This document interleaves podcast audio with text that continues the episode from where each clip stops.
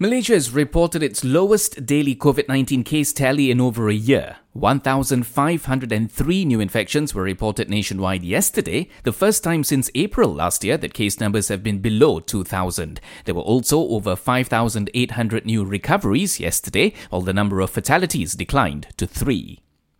The health minister is encouraging people to continue wearing masks outdoors if the location becomes visibly crowded. Khairy Jamaluddin reminded that even though it is no longer compulsory to wear masks outdoors, people should still think about protecting the vulnerable, including the elderly. Meanwhile, the price of face masks is unlikely to change despite the easing of the outdoor mask mandate. The Malaysian Pharmacists Society told the Star this is because the quality of the product cannot be compromised.